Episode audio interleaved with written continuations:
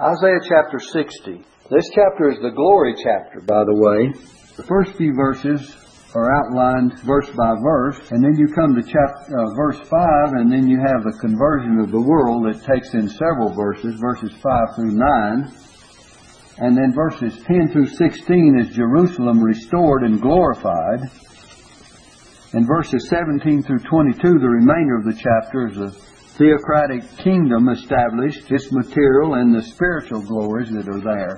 These things have to do with the conversion of the Gentiles, basically, and God's future blessings upon them through the nations and people of Israel. So we say mostly it speaks of Israel's future glory, though the Gentiles are tied in with Israel's future glory. And this is an ode praising Zion for her restoration and her new position as a spiritual center of God's future kingdom, which will be yet in the future. Let's begin with verse 1. It says, "Arise, shine, for thy light is come, and the glory of the Lord is risen upon thee." Now, they need to arise from the dust of their mourning. They were mourning back in chapter 3 of Isaiah, and verse 26, it says, "And her gates shall lament and mourn, and she being desolate shall sit upon the ground." So from sitting upon the ground and being in a situation of desolation, God promises that there will be a future time that she will arise because the light is come and the glory of the Lord is risen upon thee. And when the light and the glory of the Lord is come, then there will be a blessing upon the nation of Israel. Shine refers to their newly acquired spiritual light. You know, Israel has been in darkness for years, and their new understanding of the things of God. The Bible tells us in the book of Ephesians, in chapter 5 of Ephesians, verses 8 and 14, it says this, "For ye were sometimes darkness, but now are ye light in the Lord. Walk as children of light." So just as Israel was blinded in the Old Testament in darkness, many people today, this refers to the Gentiles, by the way, in the New Testament, "and all people who were in darkness, Jews and Gentiles, for ye were sometimes darkness, but now are ye light in the Lord. Walk as children of light." And then in verse 14, "Wherefore he saith, Awake thou that sleepest, and arise from the dead, and Christ shall give thee light." So we know that we as Christians need to walk in the light of God's presence. Jesus said, "He that followeth after me shall not walk in darkness, but shall have the light of life." You know, I feel sorry for people that are still walking in darkness, because the light of God's Word, the light of God's presence, the presence of the Holy Spirit, and God guiding us day by day is light. And that's what we're to follow. And some people follow darkness instead of light, and they stumble around in this world and in this wilderness of sin. And they just keep stumbling through, grasping for something to hold on to when they cannot see. Well, God's children are supposed to be children of light. When it says the glory of the Lord is risen upon thee, the glory of the Lord is not merely the Shekinah glory or the cloud of glory that rested on the ark in the Old Testament, but it refers to the personal presence of the Lord. You know, the glory of the Lord rested in the tabernacle of old, over the Ark of the Covenant, behind the second veil. And that Shekinah glory, a very bright presence of God, was known only in there as the high priest went in to that private place and that separated place where he only could go, and that by the grace of God, not without blood, but went in once a year with the blood of the sacrifice to obtain remission of sins for all the children of Israel. But that Shekinah glory now has It's made possible that we have the personal presence of the Lord in our lives. And He is that glory that we can have that was only known to them in a fashion. Jeremiah 3 verses 16 and 17. Let me read this for you. It says this, "And it shall come to pass, when ye be multiplied and increased in the land, in those days, saith the Lord, they shall say no more, the ark of the covenant of the Lord, In other words, they were not looking for the Ark of the Covenant of the Lord. Neither shall it come to mind. Neither shall they remember it. Neither shall they visit it. Neither shall they be done, that be done anymore. At that time they shall call Jerusalem the throne of the Lord, and all nations shall be gathered unto it. The name of the Lord to Jerusalem. Neither shall they walk any more after the imagination of their evil heart. So they're looking for a day, and we're looking for a day that God's presence will be that which manifests His glory. The glory of God departed from the temple before its destruction. I can give you references in Ezekiel. But that glory will return after the temple is rebuilt. And this verse anticipates that reality. If you want to take time later to look up these verses, in Ezekiel 11, 22 and 3, and then Ezekiel 43, 2, it shows that the temple of God, that the glory departed in the first passage, Ezekiel 11, 22, 23. And then that glory would return after the temple was rebuilt, and that's Ezekiel 43, verse 2. And we could give you more references, but that would confuse your minds on that, I'm sure.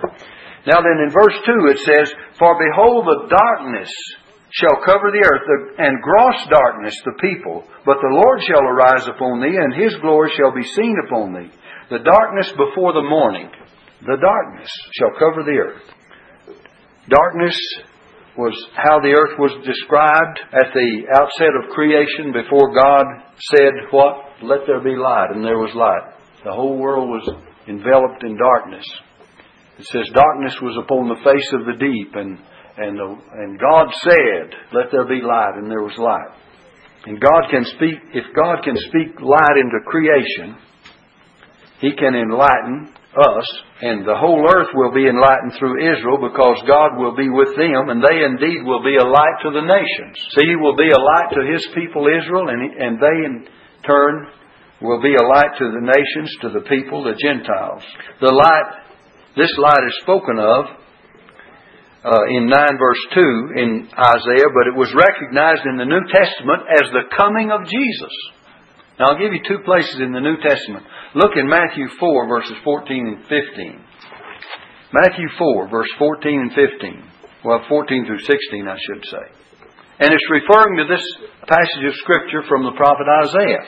Matthew 4, verse 14, "That it might be fulfilled which was spoken by Isaiah the prophet, saying, The land of Zebulun and the land of Naphtali, by the way of the sea beyond Jordan, Galilee of the Gentiles." Now look.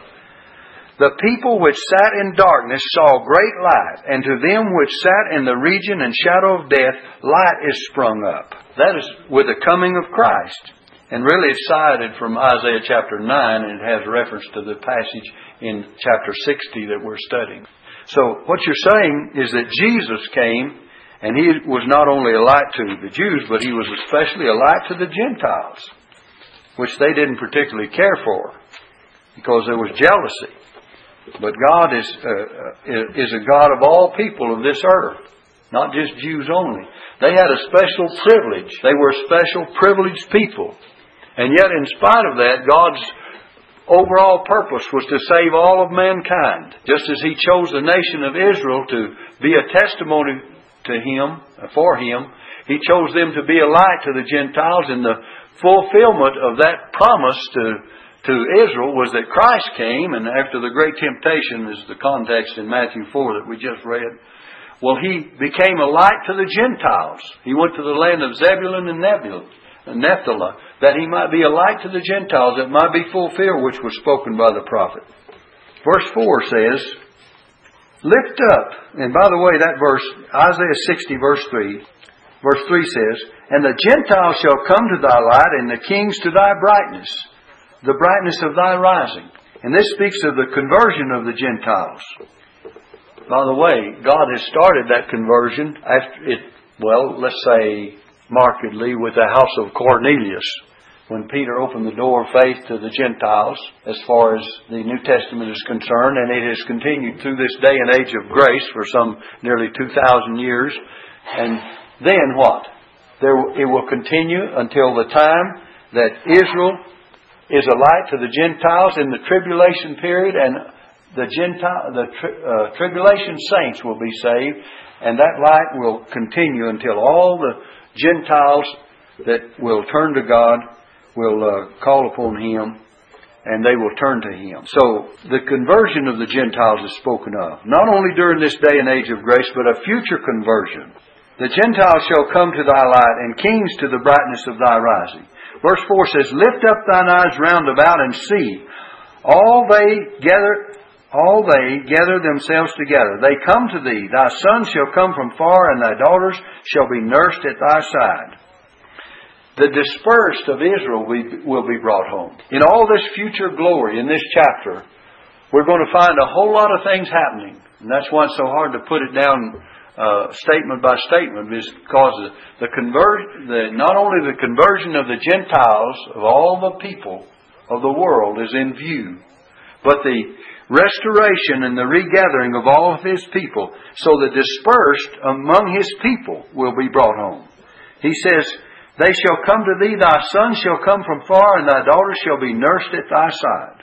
And then beginning with verse 5, we see the conversion of the whole world through verse 9. So when it says in verse 4, lift up thine eyes, this refers to Jerusalem, addressed as a female whose eyes are downcast with grief. When it says thy sons and thy daughters, the Hebrews, like dispersed children, are a scattered flock of people, but they would come back from their captivity to restore their city and worship God, even in the Old Testament. That was one coming back, but there will be a future coming back at the end of the tribulation period and when the millennium comes. When you look at verse 5, then thou shalt see and flow together, and thine heart shall fear and be enlarged because of the abundance of the sea. The abundance of the sea has reference to the wealth of distant lands, as in Solomon's time, will be at disposal of the restored community. And this is the reason for their joy. Because the abundance of the sea shall be converted unto thee, the forces of the Gentiles shall come unto thee. And of course this will bring joy to God's people and to the Gentiles that call upon the Lord. Verse 6 says, the multitude of camels shall cover thee, the dromedaries of Midian and Ephah, and they from Sheba shall come. They shall bring gold and incense, and they shall show forth the praises of the Lord. We find an illustration of this when in the Old Testament camels were used for overland trade and for delivering tribute to the kings. 1 Kings chapter 10, we find the Queen of Sheba coming, verses 1 and 2, it says, and when the queen of Sheba heard of the fame of Solomon concerning the name of the Lord, she came to prove him with hard questions. Now, in verse 2, and she came to Jerusalem with a very great train, with camels that bear spices, and very much gold and precious stones. And when she was come to Solomon, she communed with him of all that was in her heart. So what happened back there in the Old Testament? They came laden with rich offerings to their king, King Solomon, the nations that paid tribute. And these camels were used for this overland trade, delivering this tribute. We find that when the Queen of Sheba came, she wanted to ask hard questions, notice, to prove him with hard questions. In verse 3 it says, and Solomon told her all her questions. There was not anything hid from the king, which he told her not. And when the queen of Sheba had seen all Solomon's wisdom and the house that he had built, and the meat of his table, and the sitting of his servants, and the attendance of his ministers, and their apparel, and his cupbearers, and his ascent, by which he went up unto the house of the Lord, there was no more spirit in her. And she said to the king, it was a true report that I heard in mine own land, of thine acts and of thy wisdom. We could say it's a true report that we've heard of Jesus, of His acts and of His wisdom. And Solomon here was seen by the Queen of Sheba. And in verse 7 she says this, and I'd like to look at this verse. Howbeit I believed not the words until I came, and mine eyes had seen it, and behold, the half was not told me. The half was not told me. Thy wisdom and thy prosperity exceedeth the fame which I heard. If we take that and apply it to the things we've heard of the blessings of the Lord upon us, we would say that the half has not been told, would we not? All right, there's a lot of things described back here in the book of Isaiah, chapter 60 and verse 6 and 7. We read verse 6, but let's read verse 7, and then we'll come back and talk about some of these names. Midian, Ephah, Sheba, Kedar, Nebaioth, and other things. But let's read verse 6 and 7 again. The multitude of camels shall cover thee, the dromedaries of Midian and Ephah. All they from Sheba shall come, and they shall bring gold and incense, and they shall show forth the praises of the Lord. All the flocks of Kedar shall be gathered together unto thee. The rams of Nebaioth shall minister unto thee. They shall come up with acceptance on mine altar, and I will glorify the house of my glory. So verses 6 and 7 have a great deal of historical information. Midian is a land that stretches eastward from Edom down to the northwest corner of the Arabian Peninsula. We speak of them in the Old Testament as the Midianites. Ephah is a descent of Abraham in Genesis 25 verse 4 and is associated with Midian. Sheba is an area southwest of Arabia, famous for its trade in frankincense and gold. And the mention of the camels and Sheba reminds the reader of the glory days of Israel when Solomon, and we've already referred to it, was visited by the Queen of Sheba, who came to Jerusalem with the camels laden with precious commodities. Kedar in the southern Arabia desert and eastward toward Mesopotamia, where its people were traders of flocks. Nebaioth is the son of Ishmael and brother-in-law of Edom, the father of the Nabateans, whose capital was Petra. The mention of these two tribes together matches their parallel usage of the Assyrian king. Now then, these tribal peoples, traditionally at odds with each other, will freely come to Jerusalem to make offerings, and that's spoken of at a future time. So look at verse 8 now. It says, who are these that fly as a cloud, as the doves to their windows? Who are these, the prophet asked. The prophet sees a vision of a fleet of ships. The next verse says, surely the isles shall wait for me, and the ships of Tarshish first. So he sees a fleet of ships from distant lands bringing people to Israel. They're likened to clouds flying across the sky. And in verse 9...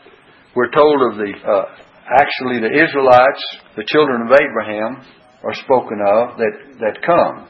Surely the isles shall wait for me in the ships of Tarshish first to bring thy sons from far, their silver and their gold, unto the name of the Lord thy God and to the Holy One of Israel, because he hath glorified thee. When it says bring thy sons, it's actually all of God's people. Especially the Israelites, first of all, and then the Gentiles. And it says, unto the name of the Lord, the Holy One of Israel. And so what He has done for Israel, He makes known that He will do for others that want to come and worship Him. He is not the God of Israel only, but He is the God of all people. And verse 10 says, and the sons of strangers shall build thy walls, strangers, and their kings shall minister unto thee. For in my wrath I smote thee, and in my favor have I had mercy on thee. You know, God smites and God has mercy.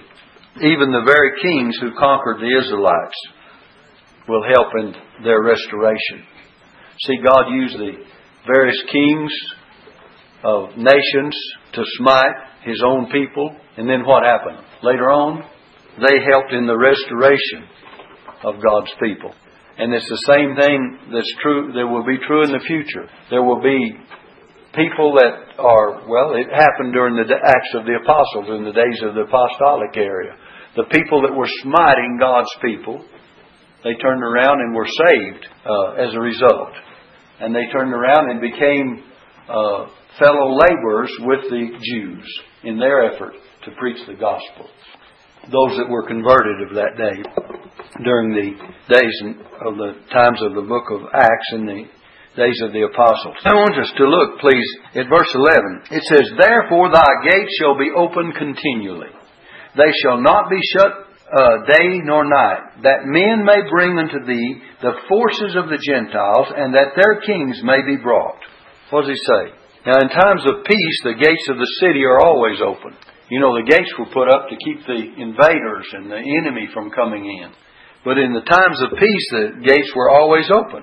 And under the Prince of Peace in the future, the gates of Jerusalem will always be open and ready to receive new offerings and new converts. So there's a future time that God's blessings will be open to all people. In Revelation chapter 2, let me see if I can find chapter 3 rather, in verse 8, it says, I know thy works, listen, behold, I have set before thee an open door, and no man can shut it. For thou hast a little strength, and hast kept my word, and hast not denied my name. When the Lord opens a door, He opens it up so no man will be able to shut it. And these open gates back here represent the Lord opening up the way for all people to enter in and enjoy His blessings. Look at verse 12. For the nation and kingdom will not serve thee, that will not serve thee shall perish. Yea, those nations shall be utterly wasted. Fear of Israel's God will cause the Gentile nations to submit themselves. Verse 13 says, The glory of Lebanon shall come unto thee, the fir tree, the pine tree, the box together, to beautify the place of my sanctuary, and I will make the place of my feet glorious. When it speaks of the glory of Lebanon, it refers to the natural beauty of all of her trees, which was used to rebuild the sanctuary, as it was true when Solomon's temple was built. 1 Kings 5, verse 8 and 9. Let me read this for you. 1 Kings 5, verse 8 and 9, it says, And Hiram said to Solomon, saying, I have considered the things which thou sentest to me for, and I will do all thy desire concerning timber of cedar and concerning timber of fir. My servant shall bring them down from Lebanon unto the sea, and I will convey them by sea in floats unto the place that thou shalt appoint me, and will cause them to be discharged there, and thou shalt receive them, and shall accomplish my desire in giving food for my household. So there was made an agreement to send all the timber and provide all the timber that Solomon needed to build the temple. And there was an agreement made between Hiram and... did I say Hiram? It says, And Hiram sent to Solomon, saying, I have considered the things that thou sentest me for. So he permitted him to have all the timber that he needed. You know, when God provides for His house and His people, He does it in such a way that He moves upon the hearts of others to provide that very thing that we need. If we'd think locally of this local New Testament church here, years ago, Tom was here when we bought this property. In fact, if he hadn't helped me sign his name on the note, we probably wouldn't have got it. We had several men that signed. We borrowed $1,300. I mean, big bucks. To pay down payment on this. And it was for us, I'll guarantee you, in 1959. And we bought these 6 lots for $4,500. Well, the man George Fox wanted $7,500 for these 6 lots, but he only was going to give us 100 feet deep. And I went to him and I said, I can't give you. I said, we can only give you $4,500. And I said, and besides that, I need 25 more feet. I need 125. That was half of these. This 250 feet deep across here. And I said, I need half of it because I have to build a building as long as that. And he said, okay. So I saved $3,000 plus I got 25 feet more on 6 lots across here. But anyway, then finally we could have bought all of the property across the front there for $11,500, but we didn't have any $11,500. So just recently, you know, we bought half of what's on the front for $75,000 estimated. We didn't pay that much, but anyway, that was the appraised value of what we bought. And so anyway, we got it and paid for it. So you never know. If God wants you to have something, He moves upon the hearts of other people to provide whatever it was. In Solomon's case, the timber to build the house of the Lord. And in our case, the property that we needed. And if it's God's will that we have the other rest of that, someday we may have it. So you just keep praying. If it's God's will, we'll have that for our young people and for other facilities that we need. And the buildings are already there, and et cetera, et cetera. But anyway, be that as it may, whatever we need, God will provide. If we don't need it, we don't have to buy it, do we? So, that's the way I look at things. You know, if God wants you to have it, He'll make the way for you. If He doesn't want you to have it, don't stick your neck out and say, I did it by faith. Because there's a very narrow line between faith and foolishness. And if you can't pay for it, it's kind of foolish. If you can pay for it and it's in your plan and you know that God will supply that amount of money, then it's by faith. And you walk by faith, and you also use wisdom along the way.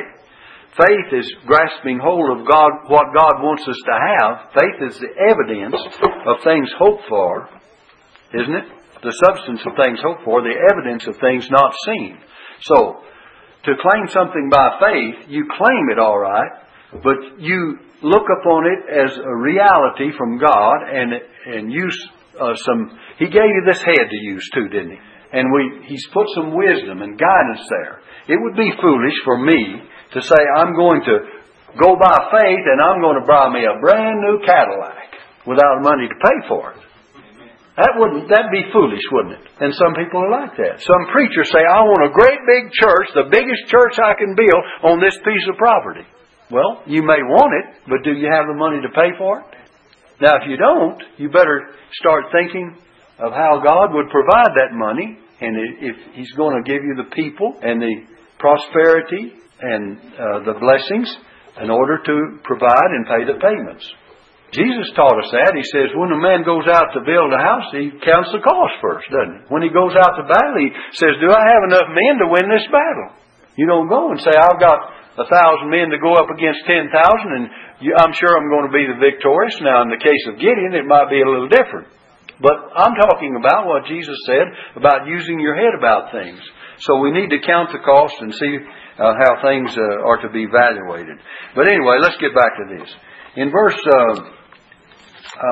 13, the glory of Lebanon shall come to thee, the fir tree, the pine tree, and the box tree together to beautify the place of my sanctuary, and I will make the place of my feet glorious.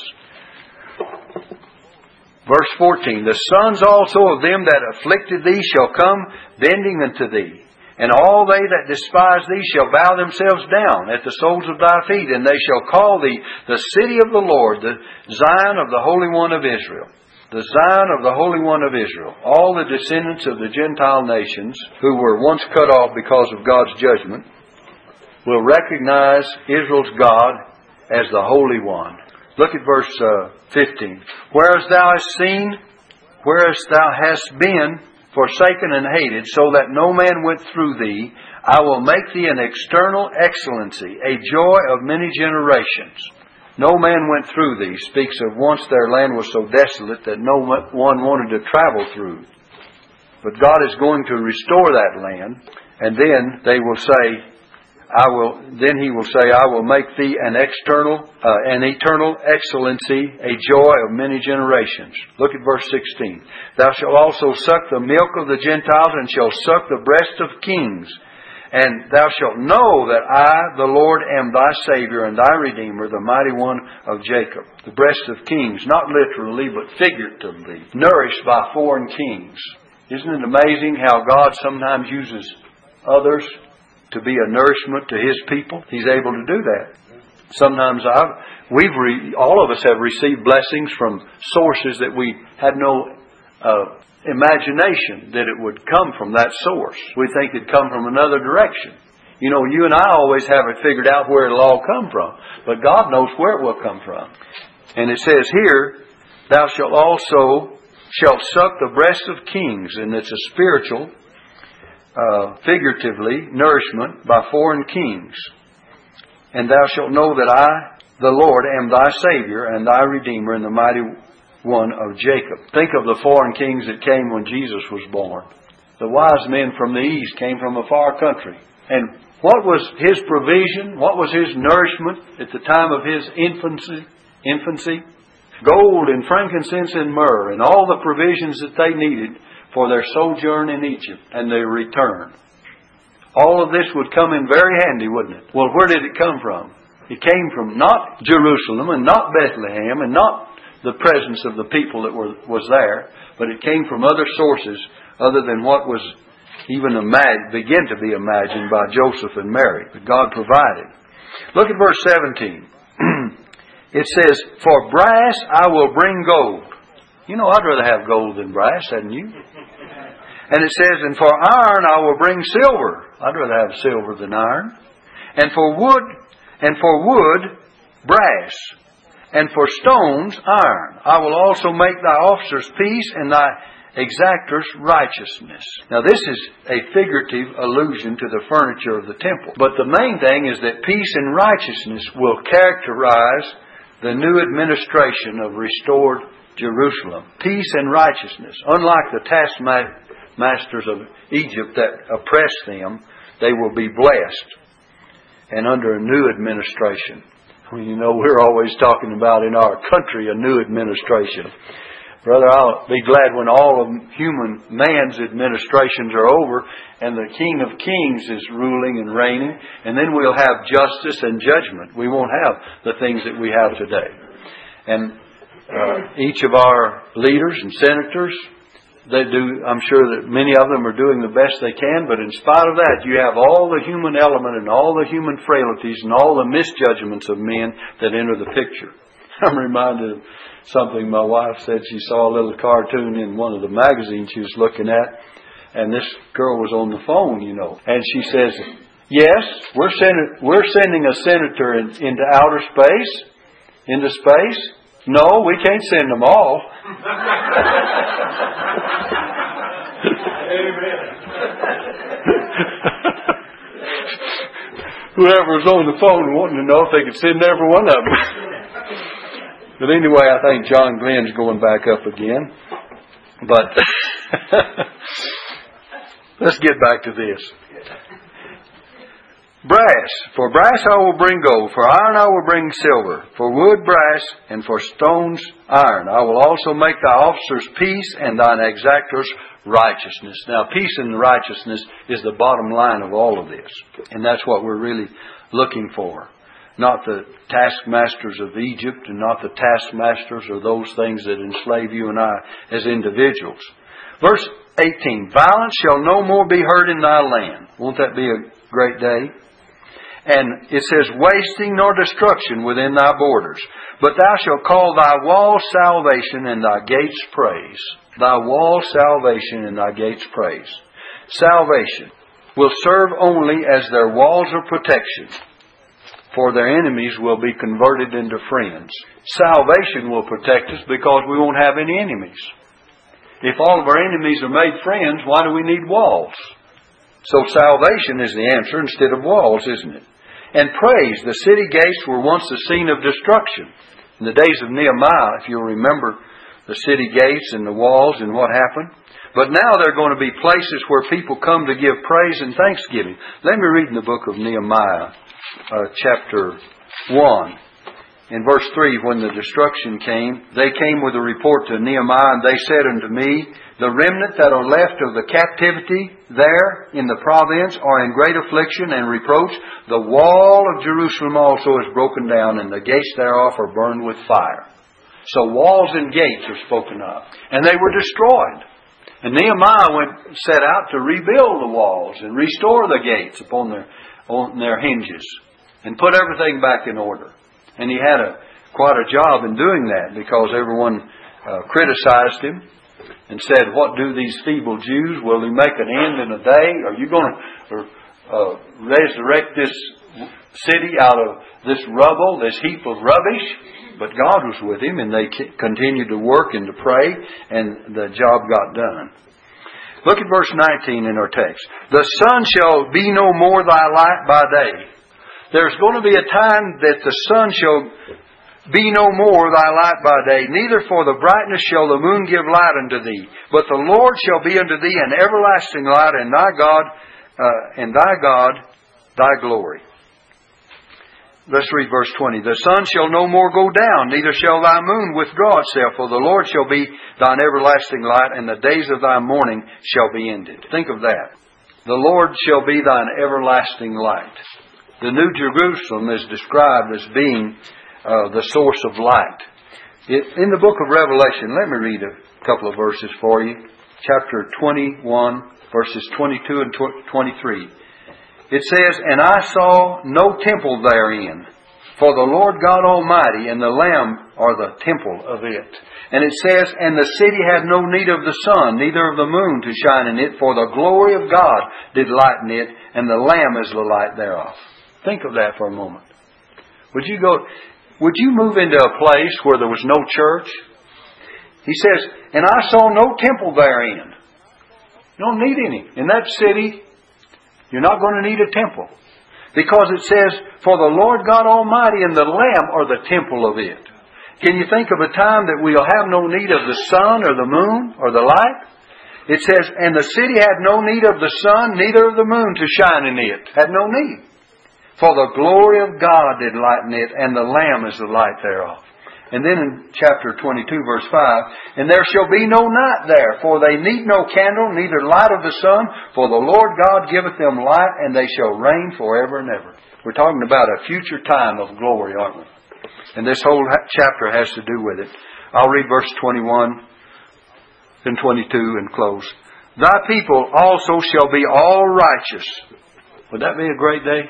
"Thy people also shall be all righteous. They shall inherit the land forever, never any more departing. The branch of my planting, the work of my hands, that I may be glorified. A little one shall become 1,000. Even the smallest family will multiply and become 1,000, or a clan. And a small one, a strong nation. I, the Lord, will hasten it. I, the Lord, will hasten it in His time." Not in our time, but in His time. We might wish to hasten it, but it will come in due time. You know, remember the disciples, Acts chapter 1 said, "Wilt thou at this time restore again the kingdom to Israel?" And Jesus said, "It is not for you to know the times or the seasons which the Father hath put in His own power." But we're talking in this chapter. I wish I was more able to expound it as it ought to be expounded, but I've tried to give a few insights to it. But let me say this. There will be a time that all will be fulfilled, and the future glory of Israel and the future glory of God's people, and the millennium will come, and the new heavenly Jerusalem will come, and that eternal state in which we will need no temple, we'll need no house, local church house, we'll need no synagogue, because the Lord God will be the temple thereof, and we'll not need the sun nor the moon to shine and to lighten it, because He will be so much brighter than the noonday sun if it were to shine.